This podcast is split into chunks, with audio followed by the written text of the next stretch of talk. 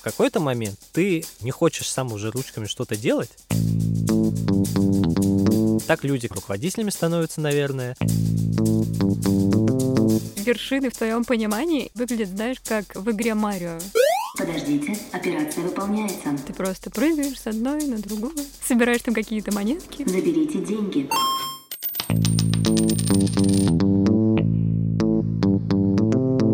Привет! Это подкаст Тинькофф журнала «План Б», в котором мы пытаемся понять, как разбогатеть простому смертному. Я Маша Долгополова. А я Илья Иноземцев.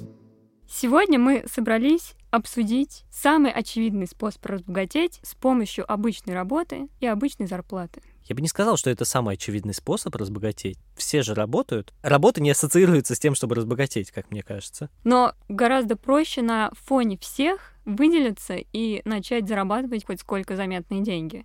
Удалось ли тебе разбогатеть с помощью карьеры хоть какой-нибудь? Я вообще не считаю себя богатым человеком, поэтому мы записываем этот подкаст же, в принципе. Но я вот не шел по карьерной лестнице наверх. Это, скорее всего, беготня из одного дома в другой. Забегаешь на крышу в одном доме, перепрыгиваешь с этой крыши на другую, спускаешься на нижний этаж. Вот примерно так выглядит моя карьера. Я работал, получается, журналистом, юристом, инвестиционным менеджером. Сейчас я работаю продакт-менеджером. Почему твоя карьера так выглядит?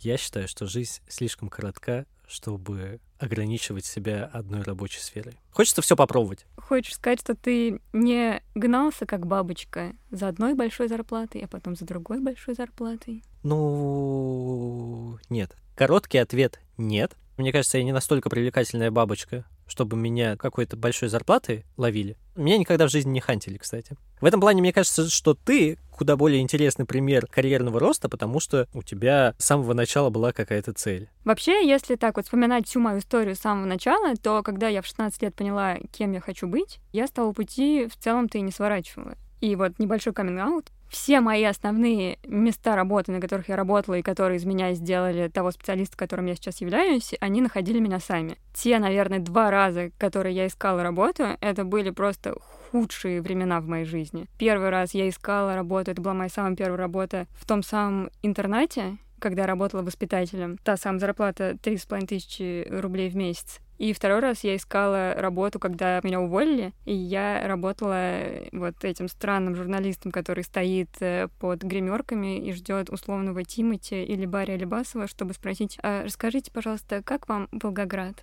Вернете ли вы сюда-то? Что вы хотите сказать жителям нашего города? В общем, это было отвратительно. Я поняла, что нужно развиваться в той сфере, которая тебе интересна, и ни в коем случае не допускать ситуации, когда мне нужно будет идти на Headhunter, прости господи, или где там люди сейчас ищут работу, или писать пост в Фейсбуке. Я очень этого боюсь. Сейчас у меня очень классная работа, и у меня там самая большая зарплата из всех, что у меня были до этого. И мне кажется, что потом я не смогу найти такую же классную работу и куда я пойду. И вот я думаю, ну, наверное, я поработаю здесь еще какое-то время, там, год, два, три, ну, пять, ну, то есть сейчас уже столько не работают, на самом деле, на работах, как э, было раньше. И что, я должна буду открыть Facebook и написать, меня зовут Маша Долгополова, я ищу работу редактором. Я работала редактором более 10 лет.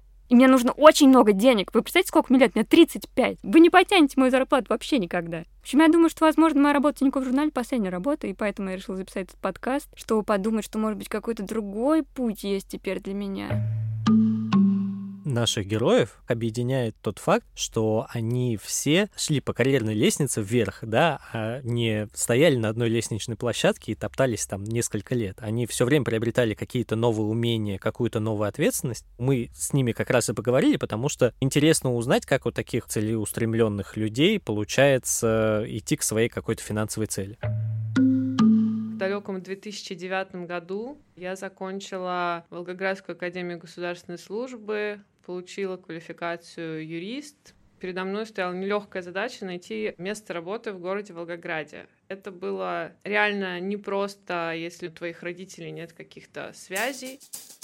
Это Майя Лаврова, моя давняя подруга из Волгограда. Она 10 лет работает юристом, и у нас не такая идет небольшая калибровка. Мы раз в пару лет спрашиваем друг у друга, сколько мы зарабатываем, и если это получается какие-то более-менее одинаковые суммы, то мы понимаем, не продешевили, нормально идем.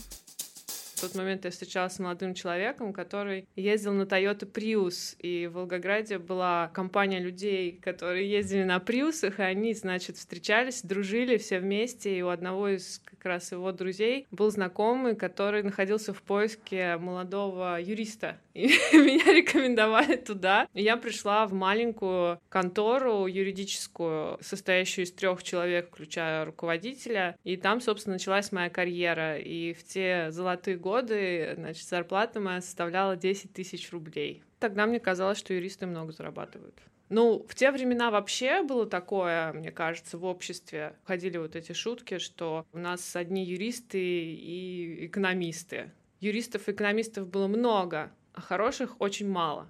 Поэтому, в принципе, сделать карьеру оказалось не так сложно поработав там меньше полутора лет в этой небольшой конторе, получив минимальный какой-то опыт, я решила, что нужно переезжать в Москву, потому что стало очевидно, что в Волгограде конкретно по этой профессии перспективы нулевые. Когда я переехала из Волгограда в Москву, моя заработная плата выросла в три с половиной раза очень самонадеянно рассчитывать на то, что просто сам факт переезда из региона в столицу открывает какие-то невероятные возможности. Все равно я считаю, что нужно потратить какое-то время на не очень высокооплачиваемую работу просто для того, чтобы получить соответствующие навыки было проще намного найти работу в консалтинге. Я с этого и начала. После того, как я поработала там, я пришла в адвокатское бюро ад, ненормированный график, ужасные нагрузки, огромное количество проектов, безумная работа. Но благодаря тому, что я в тот период это все пережила, я многому научилась. Передо мной уже стоял даже выбор, может быть, вообще завязывать с этой профессией. Вот последним шансом для меня в этой профессии стал Озон, куда я пришла 7 лет назад и продолжаю там работать до сих пор я пришла и наконец-то поняла, что вот я могу применить все эти навыки и знания, которые я получила раньше, и получать за это достойное вознаграждение. Моя зарплата увеличилась в два раза. Есть определенное предубеждение, что юристы это такие очень серьезные люди в костюмах, которые приходят и говорят: ребят, то, что вы придумали, сделать нельзя. И потом присылают огромный перечень пунктов закона, почему это невозможно одна из причин моего успеха в карьере заключается в том, что я ломаю этот стереотип так, чтобы меня воспринимали не как человека, который сейчас придет и все развалит и мешает что-то сделать, как человек, который придет и поможет сделать так, чтобы это потом не развалилось само. Несмотря на то, что я там работаю уже, получается, больше семи лет, многие люди, когда слышат эту цифру, они пугаются, как в Советском Союзе люди там на заводе всю жизнь работали, и вот ты в Озоне там уже семь лет сидишь. Но внутри этого карьерного пути было очень много различных поворотов и изменений. Пришла непосредственно в компанию Озон. Через несколько лет мне предложили заняться направлением Озон Travel. Это не интернет-магазин, это агентство путешествий, там совсем другая специфика. По сути, это был как э, переход другую компанию. И потом я уже вернулась обратно, когда было принято решение делать новый проект Marketplace. В России не было ни одного такого крупного долгоиграющего маркетплейса, они все примерно появлялись в один и тот же период, там два-два с половиной года назад, и никто не понимал толком, как это нужно делать. Нельзя было зайти в консультант, вбить там маркетплейс и увидеть стандартный шаблонный договор. Это нужно было придумывать с нуля, и это было круто. Я считаю, что все мои продвижения по карьерной лестнице были связаны с тем, что в какой-то момент я просто по своей инициативе была готова брать на себя больше, чем требуется по там, текущей ситуации. Я всегда интересовалась самыми нестандартными задачами и не боялась брать на себя ответственность за результат. Поэтому как-то так сложилось, что меня постоянно перекидывали на новые проекты вместе с повышением зарплаты, с повышением ответственности, с появлением подчиненных и так далее. Очень часто возникают такие ситуации, когда людей просто нагружают, нагружают, нагружают, но при этом никак их не поощряют. Но здесь пока молча сидеть просто и делать все, что на тебя валится, и не понимать этот вопрос, никто, кроме тебя, им не заинтересуется, собственно говоря. Даже сейчас у меня нет ощущения финансового благосостояния. Сколько бы ты ни зарабатывал, в результате ловишься на мысли, что тебе всегда мало. естественно, мой образ жизни очень сильно отличается от того, который я вела, когда я переехала в Москву 10 лет назад. И расходы увеличились в разы вместе с доходами. Я не буду ходить по супермаркетам, выискивая самые дешевые помидоры или лук, а просто закажу их в той доставке, которая доставляет качественные овощи и фрукты. Не пойду в маникюрный салон в подвале где по акции за тысячу рублей там что-то мне ужасное сделают с ногтями, пойду к проверенному мастеру, который берет совсем другие деньги. И так, в принципе, во всем. Шикарные покупки для меня это, например, очень дорогие сумки или дорогие часы, туфли, но я не грешу этим. Это правда. Наверное, не покупайте сумки, потому что понимаю, что придется на них подкопить. 150-180 тысяч. Заниматься этим ради сумки кажется не особо очевидным. Но я человек, который реально спускает деньги на путешествия, потому что я прикинула, сколько я потратила денег на путешествия в 2019 году. Ну, это больше миллиона рублей. Самая моя роскошная поездка состоялась прошлым летом. Я решила отвезти маму в Италию в очередной раз и отправиться в том числе на остров Капри. Невероятное место, но стоимость отдыха там — это просто какие-то безумные запредельные деньги. Я просто даже не стала потом считать, сколько я потратила, просто чтобы не расстраиваться.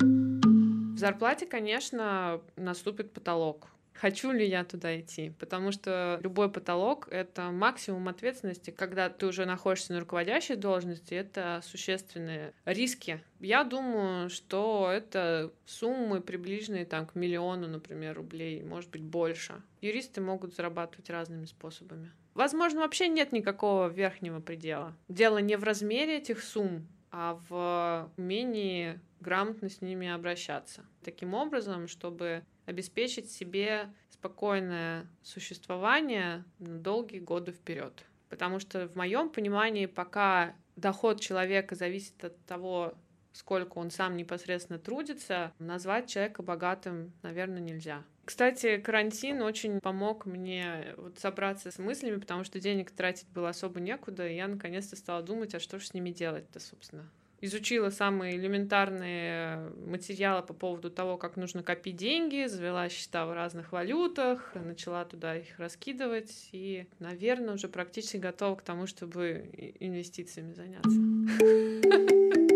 Пока мы с Майей идем плюс-минус ноздря в ноздрю. Но я думаю, что через какое-то время Майя мне будет уже не догнать, потому что кого я обманываю, моя профессия гораздо менее оплачиваемая, чем профессия юриста. И вот я, конечно, с содроганием жду, когда Майя мне там, через следующие пару лет назовет свою зарплату, и она будет э, в два раза больше, чем моя. Поэтому я выбираю путь, когда ты не знаешь, какая сфера будет расти быстрее на рынке, поэтому перескакиваю из одной в другую в поисках той самой, которая мне поможет. Еще одна великая великая стратегия Ильи Наземцева.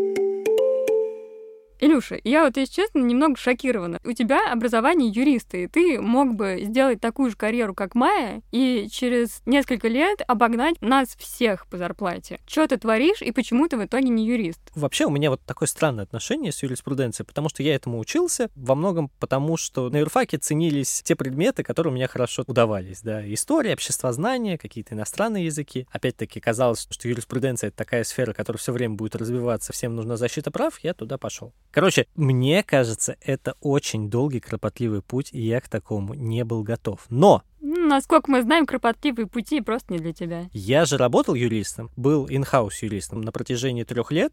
То есть, на самом деле, я занимался примерно тем же, чем занималась Майя, да, я защищал интересы компании. Ходил в арбитражные суды, решал какие-то трудовые вопросы. Я был один раз даже на трудовом споре. Но моя страсть, она ушла в какие-то другие вещи. Но я пытался подпитать эту страсть к юриспруденции тем, что я пытался войти в другие сферы. Одной из таких сфер для меня стало спортивное право. Я пошел учиться в магистратуру на спортивного юриста в тот момент, когда Россию начали уличать в допинге. И я понял, ого, вот на этом я смогу себя показать. Даже ездил в спортивный арбитражный суд, где защищали тренера, которого обвинили как раз в допинговом правонарушении. Поэтому мне кажется, что я достаточно много добился в юриспруденции. Не каждому юристу удается доехать до спортивного арбитражного суда. А ты туда один раз доехал на метро? Самое смешное, что я реально туда доехал на метро потому что в Лозанне оно есть. В этот момент я понял, так, вершины на этом поприще я достиг, Пойдем посмотрим что-нибудь еще такого. Мне кажется, что вот все вершины в твоем понимании выглядят, знаешь, как э, в игре Марио, где ты просто прыгаешь с одной на другую, Холмики.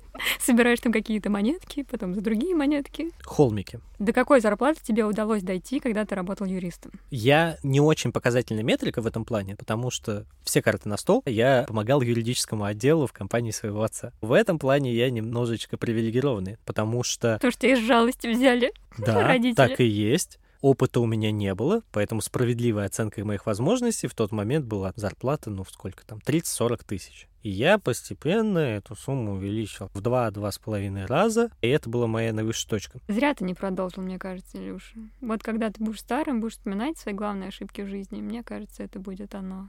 Прости.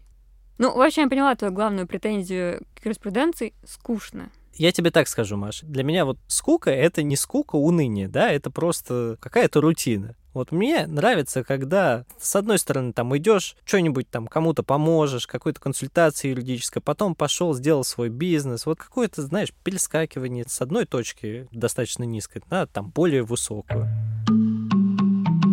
Я работал на Пескоструе. В Севастополе есть судоремонтный завод, и нас какая-то мутная компания по объявлению в газете школьников взяла туда. И там мы опускались в трюм большого сухогруза. Наверху висят скалолазы, и они из пескоструя под давлением песком счищают ржавчину. А ты стоишь в каске, в респираторе и по колено в говне, лопатой весь день, 8 часов выгружаешь песок змеи, какой-то мусор. Там поработали неделю, и там, наверное, месяца два летом отдыхали на эти.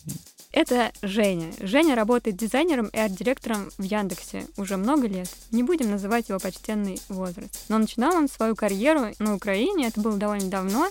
У меня три образования. Школа, гимназия, художественная детская школа в Севастополе. Там меня долго учили 4 или 5 лет очень хорошо, старательно, а я старательно не учился, но что-то запомнил. И третье образование, я не поступил ни в какой университет, и все время теперь чувствую, что я неполноценный, поэтому мне хочется что-то почитать, и мне всегда все интересно мне было интересно всегда что-то связанное с дизайном, и оно гораздо легче давалось, чем все остальное. Ну, типа, я видел, что вокруг делают плохо, а мне это, типа, легко дается. Я пришел на собеседование в издательство книжное. Меня туда взяли на работу, не знаю почему. Там я познакомился с основами верстки и издательства. Потом я ушел работать в газету, потом я поработал какое-то время в большой московской известной студии и вернулся в Крым. Я тогда понял, что надо идти во фриланс. Это был гарантированный рынок, где с нулевым порогом входа можно было заработать. У меня появился заказчик, мы с ними работали, разрабатывали интерфейсы для тогда только появившихся айфонов. У ребят было очень много опыта, они делали очень много приложений, были единственными на рынке. И я с ними посотрудничал, они мне прислали в Севастополь iPhone 3G, он только вышел. Я понял, что я могу издавать детские приложения и решил попробовать. Завел себе лицензию разработчика, занял у друга Марата 3000 долларов. Он спросил, нафига тебе? А Марат работал в Москве на металле. Он принимал черный металл, и он таким образом инвестировал в меня, и мы договорились о каком-то проценте, по-моему, 10 или 30 процентов со всех продаж. Я купил MacBook, остальное потратил, подождал еще два месяца, когда опять заработал деньги и решил сдать игру. Это была очень простая детская азбука, в которой сидела жаба, над ней висели буквы. Ты брал пальцем букву и скамливал жабе, и жаба ее произносила. Мы назвали ее буквоед, и это была супер игра, потому что она в первый день продаж принесла 400 долларов за день издавал еще каких-то приложений, это было все не супер удачно, но количеством это приносило деньги. Очень странные и легкие деньги, когда ты ничего не делаешь, у тебя просто в конце месяца появляется на счету сумма в долларах. Через какое-то время, конечно, стало понятно, что есть серьезные игроки, которые по-серьезному подходят к разработке и ко всему. Еще два года получал деньги от Apple до тех пор, пока они не скатились до что там, долларов 20 в месяц. Это уже перестало быть интересным. И все, я закрыл все и ушел подписал контракт с большой фирмой международной. Я был их подрядчиком и делал им всякие дизайны. Получал неимоверное количество денег в месяц. До сих пор я получаю меньше. Тогда, на момент переговора с той фирмой, у меня было вообще ничего и куча долгов. Я сторговался, если не ошибаюсь, за 6 тысяч долларов. Проработал год или два, отдал все долги, вернул деньги Марату с учетом наших договоренностей. Через год-два я вышел в нули полные. За это время купил кроссовки Nike, они мне очень понравились. Ну, тогда они только появились, это было 400 баксов.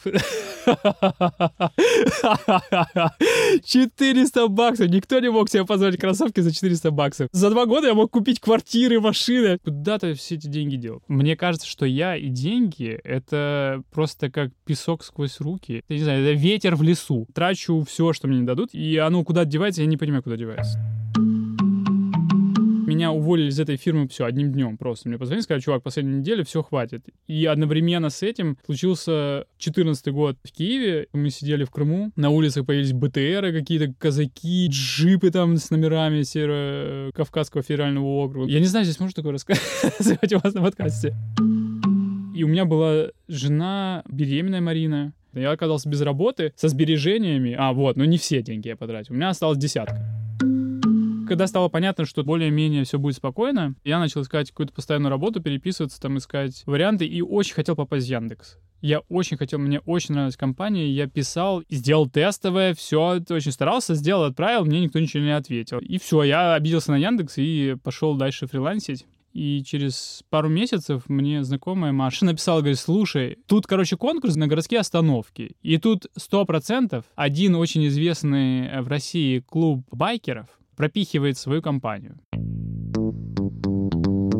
Я не знаю, правда или неправда было, но сделали конкурс, что все остальное надо поменять остановки. Потому что это Россия теперь, надо все благоустраивать. Там бордюры класть, остановки ставить, дороги делать. В конкурсе участвовали только они переходя по ссылке, ожидал, что это будет такая хромированная остановка, красивая, как Honda там старая или Харли Дэвидсон. Ну, это же рокеры, типа, делают. А это была очень жуткая вещь, это абсолютно какой-то пивной барак, без скамейки, просто грубый там сваренный металл, неизящный. Ну, то есть такое решение очень дешевое. Я сделал проект, я не занимался промдизайном и никогда не занимался предметным дизайном, ну, за исключением там пары случаев то есть я взялся абсолютно за не свою область, в которой я профан. Но мне было интересно. А тем более, когда ты видишь, что сделано плохо. И в твоем городе ты такой, блин, ну жуки. И я очень хитро сделал, я взял у себя на странице в Фейсбуке и ВКонтакте написал, ребята, тут пилят, кажется, бюджет и проект плохой, а я предлагаю делать вот такие. И такой эскиз остановки, у него были там стекла, она вот такая воздушная зарядка, там с освещением, очень красивая. Соцсети подхватили. Скорее всего, на контрасте, что вот есть, значит, какой-то парень, который вот благородный, а есть какие-то, значит, плохие ребята. Все боялись, что это коррупция и кто-то пропихивает, но это не факт, потому что, возможно, у ребят был, ну, абсолютно честный проект, они действительно, может, хотели поставить хорошие остановки с обогревателем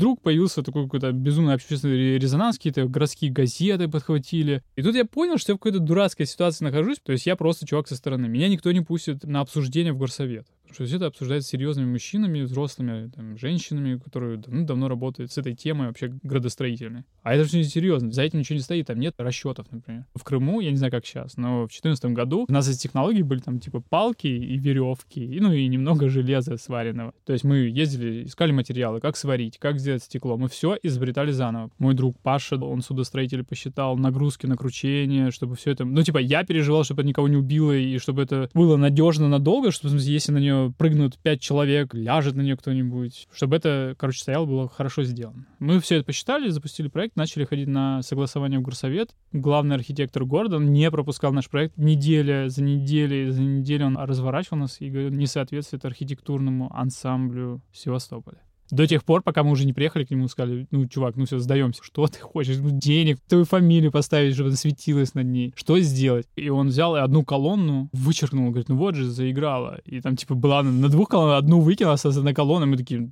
окей. Это очень странное решение, но проект случился всего лишь через 9 месяцев мы поставили первую остановку. Я там заработал 3000 долларов. Это были совсем небольшие деньги. Но я знал, зачем я это делал, потому что таких проектов было по нулям. По-моему, студия Лебедева сделала там какие-то остановки в Перми в то время. Вообще решений не было. Короче, их начали ставить. Какие-то есть и в Питере, и по всему Крыму, и в Патре Ялте, и, по-моему, даже в Новосибирске планировали ставить. Сделав остановку, я через какое-то время понял, что ей не хватает навигации и вообще не хватает вот этих всех транспортных схем. И я уже не за деньги, уже ради собственного интереса и типа я должен сделать э, схему транспорта в Севастополе. Я сделал схему троллейбусных линий, потому что основной транспорт такой общественный был. Опубликовал и написал, это официальная схема транспорта Севастополя. И мне примерно через три часа позвонили из управления транспорта, спросили, а почему она официальная, вы что, с ума там сошли вообще? Я говорю, ну вам нравится? Они говорят, ну да. Я говорю, ну вот. И я им что-то там за один рубль отдал эту схему, она висит во всех троллейбусах до сих пор. Я ломился, ломился в Яндекс, и тут мне написали, сами написали из Яндекса, говорили, чувак, приходи к нам работать. Год прошел, я тут 9 месяцев мучаюсь с этими остановкой, я уже все проклял. И я такой, ну не знаю. Меня взяли подрядчиком Яндекс. Дело в том, что на фрилансе же это как собака голодная, торговался за очень большие деньги. Сидел в Севастополе и работал, все работал, работал, работал, нанял людей, я снял офис, я купил оборудование и проработал так год, наверное, еще. Потом мне сказали, нам тут нужен дизайнер и арт-директор геосервисов. Кажется, так как ты делал остановки и навигацию, типа, давай попробуем. Я даже ни секунды не раздумывал. Семья оставалась в Севастополе, а я туда летал две недели через две. Я так пролетал полгода. После чего мне, во-первых, сказали, нифига не получается, очень все плохо. Да и, в принципе, Марина тогда уже сказала, хватит летать туда-сюда. И мы решили переехать в Москву. Москва очень агрессивный город для чужаков, особенно провинциалов, как я. И я первое время не понимал, а как мне одеваться? В Яндексе, вау, такие супер красивые, модные ребята. А я такой, блин, а может быть, вот это мне надеть? Ну, то есть я был тупицей каким-то просто. И да и не могу сказать, что сейчас.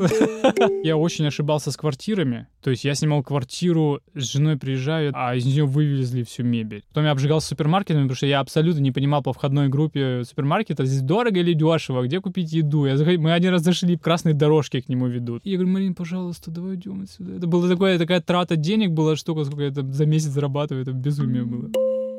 На фрилансе до этого я зарабатывал больше. То есть зарплата, на которую я согласился, она была меньше после вычета налогов. При этом мне было интереснее гораздо. В принципе, я работал там обычным дизайнером. Вроде, блин, профессия нравится, но очень тяжело, я не справлялся. Я решил уйти из Яндекса. То есть я не видел себе перспектив, я не понимал, что мне дальше делать и как расти. И тут меня знакомые позвали в отделение Яндекса, которое называлось Яндекс Такси. Я увидел там должность, которая очень круто звучала. Арт-директор международного маркетинга Яндекс Такси. Я такой, вау, ничего себе! Я с такой радостью туда пошел работать, и это было супер сложно, потому что мы запускаем такси в новых странах. Например, мы запустили уже в Финляндии, в Гане в Африке, в Кот-Диваре в Африке, в Румынии, в Израиле. Прилетали, запускали с нуля. То есть это съемки видеороликов рекламной кампании. Конечно, это тяжело, потому что, типа, я нигде не учился. У меня английский школьный, я начал просто упарываться по английскому, я читал, смотрел, просто себе в голову засовывал, там, извинялся перед подрядчиком, но, в принципе, в некоторых странах английский знают хуже тебя. Есть два английских, это английский и английский международный, на котором тебя поймут везде, но не поймут в Англии, мне кажется. Про богатство ничего не могу сказать. Ребята, у меня трое детей. Момент, когда у меня появляются деньги, они у меня исчезают. Или, скорее всего, запланировано, куда они должны потратиться. Я плачу алименты, я помогаю маме, и мое богатство вот в этом, наверное, потому что я никогда в жизни удавлюсь, не пойду в супердорогой ресторан, кроме особенного случая. Должно быть такое количество денег, чтобы они оставались в конце месяца на счету. То есть сейчас я откладываю какие-то деньги два месяца, три месяца, полгода я откладываю деньги, а потом что-то происходит, и ты не можешь не потратить деньги отдать в какой-то садик платный, оплатить какое-то лечение кому-то из нас всех. Я, например, могу позволить себе наплевать на все, на детей, они будут голодными, я себе куплю книжку за 120 баксов сейчас, потому что ну, маме нравится. Раз в два месяца, например. Я коллекционирую книги, мне очень нравятся некоторые издания, я ничего не могу с собой поделать, я их покупаю. Блин, слушай, я скучный тип, я бы, ну, я бы просто сделал бы так, что я бы поиграл очень долго в PlayStation, потому что у меня, типа, лежат 5 дисков, и я никогда в них не поиграю, они лежат год уже. У меня PlayStation 4, я ее купил на Новый год себе, как подарок сам. И я ничего не могу с ней делать, я не могу в нее играть, у меня нет времени. То есть я бы купил время, время, которое бы потратил на что-то другое потратить все деньги, которые когда-либо ты заработал, продать квартиру, поучиться в Европе год-два, пожить в северной стране, ну, типа, вот как конкретно мне специалисту. Потому что это штуки, которые всегда с тобой. Твои скиллы, это их никуда не потеряешь, ни, они там не испортятся со временем. Туда бы, наверное, потратил. Ну, еще бы, наверное, на образование детям. Все родители мучают детей своими проблемами. У меня проблема, что у меня нет образования, я бы хотел, чтобы у них хорошее было. Знаешь, что я поняла из историй Жени и Майи? Что, кажется, каких-то относительно нормальных денег можно заработать только в корпорации.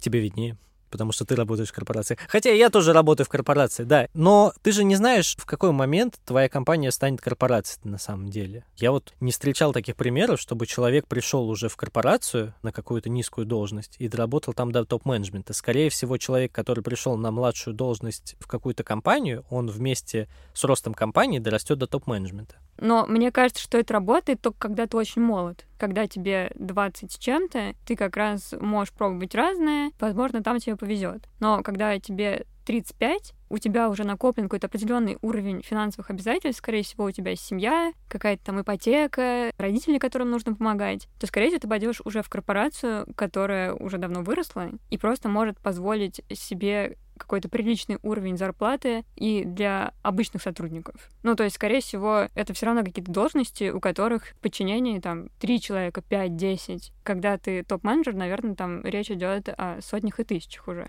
Кажется, что в России, если тебе 35, и ты уже не готов рисковать, ты можешь пойти работать примерно там, ну не знаю, в 3-5 компаний. Все это довольно депрессивно, и как будто нужно искать из всего этого выход. Например, в 30 лет можно поменять профессию и переехать работать в другую страну. Но я выпустился в Екатеринбурге. Институт назывался Институт фондового рынка. Дальше пошел по профессии работать в инвестиционную компанию. Виктор — читатель Тинькофф журнала. В 30 лет он решил поменять свою профессию и заняться программированием. Сейчас он живет в Нидерландах и зарабатывает вообще довольно приличную зарплату. 75 тысяч евро в год. В общем-то, я был трейдером, дейтрейдером внутри дня. Торговал ценными бумагами и разными другими инструментами. Оклад у меня был 10 тысяч рублей, а проценты примерно плюс 20-30 тысяч сверху. Эта работа очень такая нервная. Не знаешь, как закончится месяц, получишь ты свои проценты или нет. Да, были моменты, когда я зарабатывал там за день 250 тысяч рублей, ну просто потому что мне повезло. Но я и проигрывал эти же деньги. Поэтому я стал искать что-то другое, более стабильную какую-то работу. В итоге я пошел в банк работать, в казначейство. Там была поспокойнее работа. В течение дня клиенты тебе звонят, хотят купить валюту или облигации. Ты им называешь цену, котируешь, и потом проводишь сделку. Уже не за счет процентов я там жил, а уже как бы за зарплату. Начиная там от 50 тысяч, и когда я ушел оттуда, там у меня было 75 тысяч. Это уже в 2012 году, что ли. Но это тоже была такая средняя зарплата хорошая, в принципе, можно было жить в Екатеринбурге. Да и сейчас, наверное, можно жить за такую зарплату в Екатеринбурге. Пока я работал трейдером и в казначействе в банке, я интересовался программированием, изучал это в свое свободное время. А между вот этими звонками у меня было полно времени что-то делать. Начал я какие-то процессы внутренние в отделе автоматизировать. Например, у нас был терминал Bloomberg, информация о ценных бумагах. Этим терминалом пользуются многие банки в казначействах и трейдеры. Он достаточно дорогой, и он был только на одном компьютере. Этот компьютер стоял там в углу, и все к нему подъезжали, если надо им что-то посмотреть по инструментам, там, по облигациям, по акциям. Мне это не устраивало. Я как ленивый, ну, многие, наверное, ленивые программисты, они пытаются все автоматизировать, потому что они ленивые. И я решил написать такой клиентик TCP-IP, который коммуницирует с тем компьютером через локальную сеть. На том компьютере стоит сервер, который получает данные из этого Блумберга, и отправляет данные через сеть на другие компьютеры. Таким образом, ты мог получить тебе нужные данные, не вставая с места, так сказать. Я знаю множество примеров, которые тоже пытались стать программистом, но у них не получалось, потому что, ну, может быть, это зависит от характера. То есть это не для всех. Но если ты в Excel не просто используешь простые формулы, а что-то еще пытаешься идти в макросы, значит, ты, в этом понимаешь. Я все свободное время тратил на это. Иногда в ущерб моей семье. Сейчас то же самое. То есть это не просто так, хоп, возникли знания. Нужно их добывать, эти знания. Много работать. Но я бы не сказал, что я напрягся сильно. Просто я люблю программировать, как выяснилось. И когда я уже написал более-менее такие проектики, которые, по моему тогда мнению, казались очень крутыми, я решил, да, я прям бог в программировании. Надо попробовать себя профессионально в программировании, почему бы и нет. Работая в банке как трейдер, как казначей. Я не видел каких-то перспектив для себя в Екатеринбурге, тем более. Куда-то дальше расти, это мне нужно уже было идти в менеджмент. Но я уже пробовал быть начальником, у меня не получилось, потому что я был слишком заносчивым и думал, что если я начальник, значит, я могу все приказать, так сказать. То, что я делал, было неправильно. Ну и, в принципе, не хочу больше занимать руководящую должность, это не для меня. У меня не было никакой финансовой подушки, то есть я жил на зарплату, так сказать. Я вообще не думал о деньгах, если честно. Я просто думал, что мне нужно чем-то заняться, чтобы было мне интересно дальше. Я даже не знал, что в IT такие большие зарплаты, потому что у нас в банке тоже был отдел программистов. Я думал, у них зарплаты такие же, как у меня. Конечно же, мне было страшно. У меня уже тогда ребенок был, моя дочь, и я сомневался, блин, я сейчас куда-то в неизвестность уйду, и, и непонятно, что там меня ждет. А тут стабильно, как бы все, я получаю свои 75 тысяч. Супруга меня убедила, что нет, надо идти. Начал искать работу. Опыта у меня нет. В мои 30 лет только одна компания решилась, так сказать, рискнула, возможно. Компания называется очень интересно, так и называется. IT-компания, очень интересно. Ресурсы находятся в Екатеринбурге, в Красноярске, на других дешевых по зарплатам городах, а бизнес основной в Америке. Это очень удобно, когда ты продаешь клиентам за американские доллары, а платишь в русских рублях.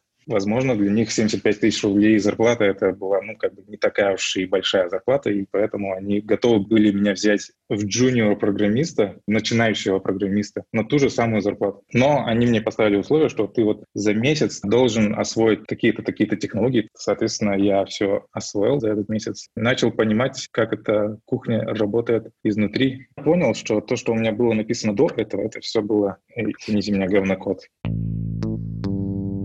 Банке я там проработал три года, до этого трейдером я проработал четыре года. Ну так, достаточно большие сроки. А в IT один-два года это уже все, нужно что-то менять. Я начал искать работу в Москве, потому что я понял, что в Екатеринбурге мне уже тесно становится. Конечно, тоже было опять страшно, опять неуверенно, но супруга меня поддержала. Сначала меня взяли на работу на как я думал, большую зарплату, вау, 120 тысяч рублей. Начал работать, и я понял, что мне не нравится. После той компании, где было все по-домашнему, лампово, немного людей, все друг друга знали, все друг другу друзья, это просто сиди и работай, я бы сказал. В течение месяца я нашел достаточно достойную замену. Это Касперский, уже на зарплату там 170, по-моему, да. Потом мне повысили до 170. Как так?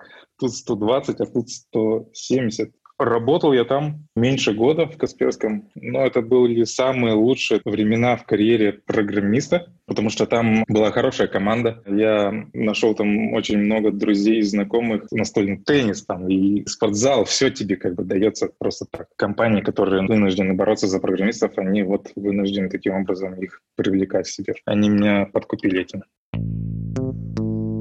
до сих пор считаю, что Москва — это лучший город, по крайней мере, в России. Но спустя почти год подвернулась возможность поехать работать в Европу. В принципе, это была изначально моей целью долгосрочной. И я не думал, что это случится так рано. Но в итоге это случилось меньше, чем за три года. Один мой бывший коллега, с которым я успел поработать в течение месяца, он туда уехал, нашел работу в одном стартапе и меня с собой позвал в Роттердам, в Нидерланды работать. И вот работаю уже два года в том же самом стартапе. Мне очень нравится. Стартап оказался финтех, разрабатывает платформу для доверительных управляющих на фондовом рынке, как никогда идеально подошло мне, потому что я знаю все это финансовую подноготную, какие-то свои знания из прошлого воплощаю с помощью моих знаний из настоящего какой-то продукт, который нравится людям.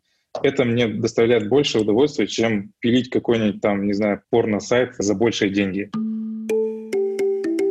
Я бы не стал переводить мою зарплату здесь, в Нидерландах, в рубли, потому что ну, здесь уровень жизни цены другие, соответственно. Я бы даже сказал, что в Москве, работая в Касперском, за зарплату 180 тысяч рублей, я чувствовал себя чуть-чуть свободнее в плане денег. Несмотря на то, что у меня здесь зарплата раза в три больше. Тут за все нужно заплатить. Везде подписка на услуги. И в итоге у тебя от зарплаты ничего не остается, но все равно откладывать получается больше, чем в Москве получалось. Ну, сейчас есть просто другие приоритеты. Ну, например, я купил уже дом. Здесь э, дешевле взять дом в ипотеку, чем платить аренду. Я купил не новостройку, это уже вторичку, за 340 тысяч. Примерно средняя цена. Можно дешевле, можно дороже. Я же купил в ипотеку на 30 лет, поэтому я бы не сказал, что я тут шиканул. Банк на мне шиканул.